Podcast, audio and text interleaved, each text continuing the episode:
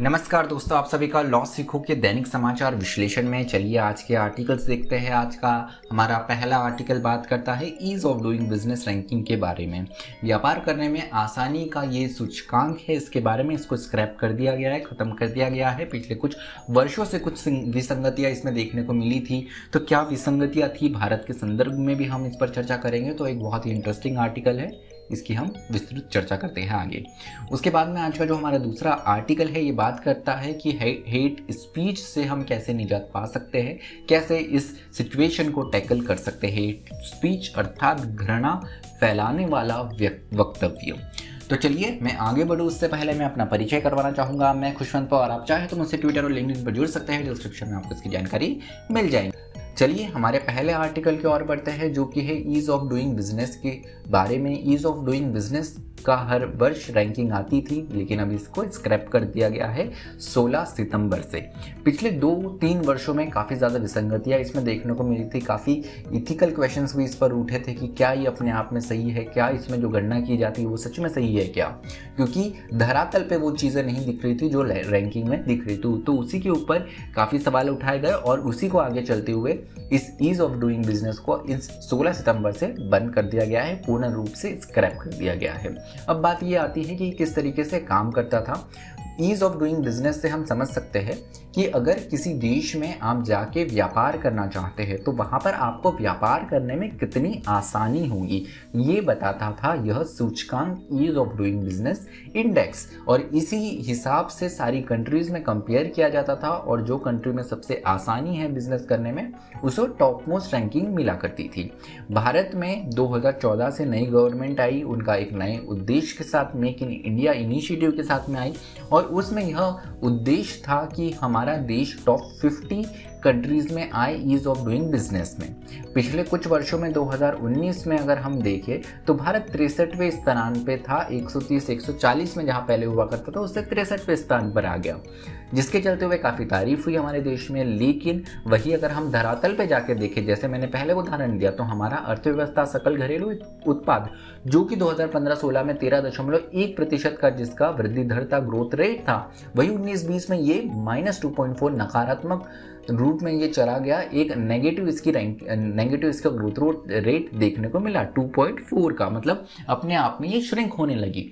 तो कैसे हमारी ease of doing business ranking सुधर रही है? ये प्रश्न खड़ा हुआ।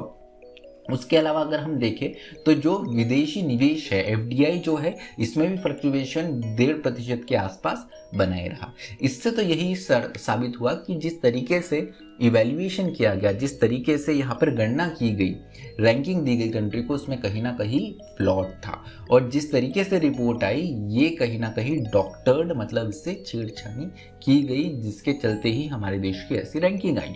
हमारे देश के संदर्भ में अगर इसे देखें तो ईज ऑफ़ डूइंग बिज़नेस की व्यापार करने में आसानी हो और साथ ही विदेशी निवेश आए, उसको देखते हुए हमारे लेबर लॉस को डिसमेंटल किया गया। मतलब इसको जो एम्प्लॉयर है, जो नया व्यापार करने आने वाला है, जो कंपनी सेटअप करने वाला है, उसके लिए आसान बनाने की कदम उठाए गए और ऐसे बहुत सारे बदलाव हमारे कानूनों में लेबर लॉस में करे गए।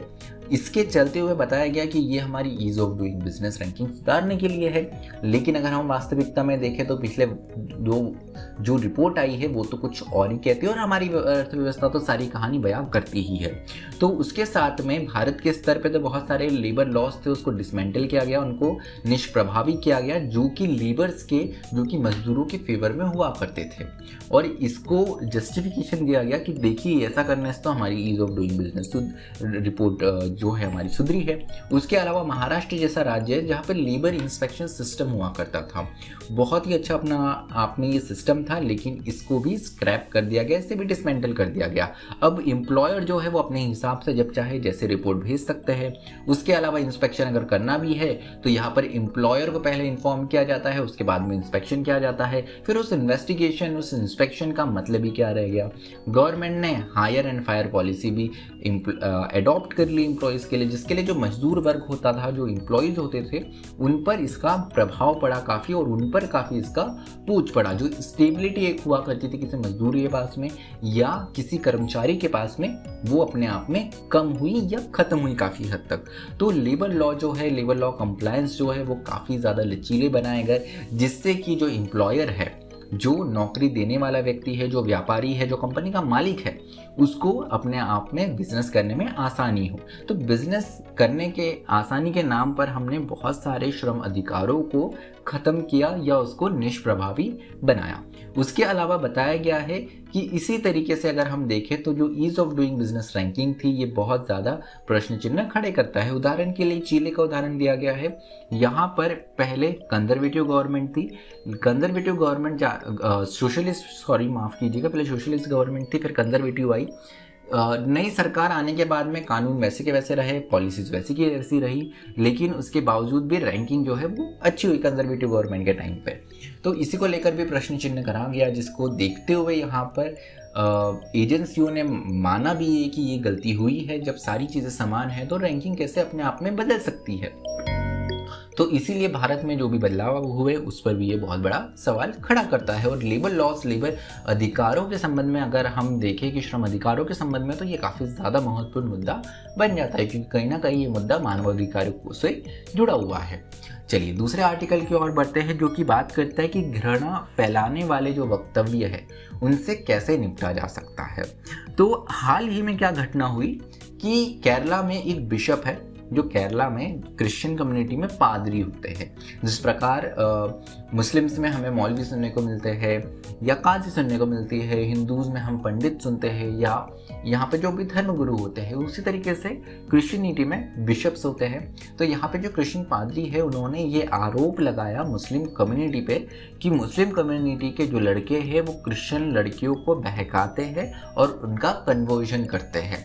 तो एक नया टर्म ये लेकर आए नार्कोटिक जिहाद कि नार्कोटिक सब्सटेंस देकर क्रिश्चियन लड़कियों को नार्कोटिक सब्सटेंस दिया जाता है और उन्हें बहकाया जाता है उनको फंसाते हैं मुस्लिम लड़के और फिर उनसे शादी कर लेते हैं और उनका कन्वर्जन कर लेते हैं। अब यहाँ पर एक चीज़ ये अगर सीधे तौर पे हम समझें तो एक पर्टिकुलर कम्युनिटी पर यहाँ पर एक आरोप लगाया गया है। कम्युनिटी वाइज व्यक्ति वाइज नहीं कम्युनिटी वाइज समुदाय वाइज वाइज एक आरोप लगाया गया है। अब अगर हम हमारे कानून में आए तो हमारे देश का कानून हमारे दंड संहिता इंडियन पिनल कोड का सेक्शन 153 ए कहता है। कि ऐसा वक्तव्य ऐसी हेट स्पीच जो कि सोशल इंटीग्रिटी को हमारी सामी साम, सामाजिक एकता को भंग करता है वो अपने आप में एक अपराध होगा। उसके अलावा ये भी सुझाव दिया गया था कि सेक्शन 124 ए जो कि यहाँ पे सिडिशन का लॉ है राजद्रोह का लॉ है उसमें हेट स्पीच को शामिल किया जाए। लेकिन सिलेक्शन कमेटी ने इसको खारिज कर दिया। इसके पीछे क्या कारण है, वो हम आगे जानेंगे और। उसके अलावा कंटेम्प्रेरी पॉलिटिक्स में देखें तो ये देखने को मिलता है कि लॉ का किसी भी कानून का दुरुपयोग करने के लिए उसे मुख्य उद्देश्य से बनाया जाता है। तो कानून लाना क्या अपने आप में सही होगा? और अगर कानून आता है तो वो किस तरीके से प्रभावी होगा और उसका क्या गारंटी है कि वो यूज़ ही उसका होगा? यूज़ से ज़्यादा उसका अब्यूज़ हो सकता है, उसका मिसयूज़ हो सकता है। तो यहाँ पर ज़रूरी है कि जो मेजिटोरी जो एक मेजॉरिटी का एजेंडा है 153 ए में अगर हम देखें तो देखने को मिलेगा कि जो कम्युनिटी जो कि अल्पमत में है, उन पर इसके ज़्यादा आरोप देखने को मिलते हैं एज कंपेयर टू जो कम्युनिटी बहुमत में है यहाँ पर। तो अपने आप में राइटर्स राइटर ने इस प्रकार से इसको एनालाइज किया गया है कि कानूनों का गलत फ़ायदा हमारे यहाँ पे होता है। तो उसी तरीके से अगर हम देखें अगर यहाँ पे हम कानून लेकर आते हैं एंटी हेट स्पीच लॉ तो ये गारंटी रखना कि इसका अब्यूज़ ना हो, ये बहुत मुश्किल है। तो अपने आप में ये कह देना कि हेट स्पीच से निजात पाने के लिए हेट स्पीच लॉ लाइए एंटी हेट स्पीच लॉ लाइए तो शायद ये अपने आप में इतना कारगर साबित ना हो। उसके अलावा बताया गया है the immediate need is of enforcing the existing law by the state with a secular outlook and a proper education imparted to mass तो ऑलरेडी जो लॉ हमारे पास में है for example section 153 A of IPC इसको प्रभावी तरीके से आप इम्प्लीमेंट कीजिए। उसके अलावा ज़रूरी है कि जो हमारे देश की जनता है, उनको साक्षर करने की कानूनों, कानूनी रूप से अवेयर करने की, जागरूक करने की आपकी आवश्यकता है। उसके अलावा कुछ केस लॉज देख लेते हैं। चैपलिन्स की वजह न्यू हेम्सफेयर का ये केस है 1942 का। इसमें बताया गया है कि यूएस की सुप्रीम कोर्ट है, इन्होंने बताया है कि कोई ऐसा वर्ड जो कि इंटीग्रिटी को, सोशल इंटीग्रिटी को या पीस को इंजर्ड करती है, उसे हानि पहुंचाती है, वो अपने आप में गलत होगा। उसके अलावा प्रवासी भारतीय संगठन मदर्स यूनियन ऑफ़ इंडिया का जो केस है, इसमें बताया गया है।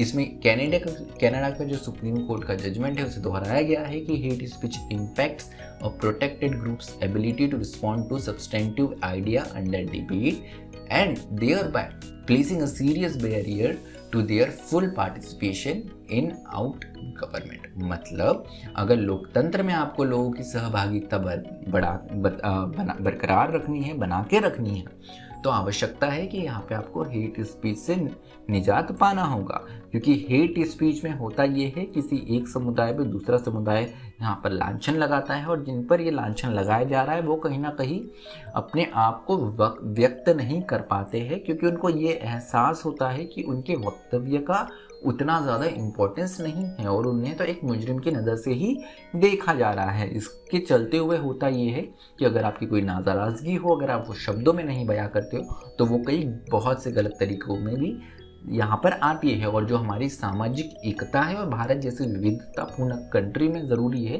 कि सामाजिक एकता बनाए रहे, वही सामाजिक एकता यहाँ पे बिगड़ती है।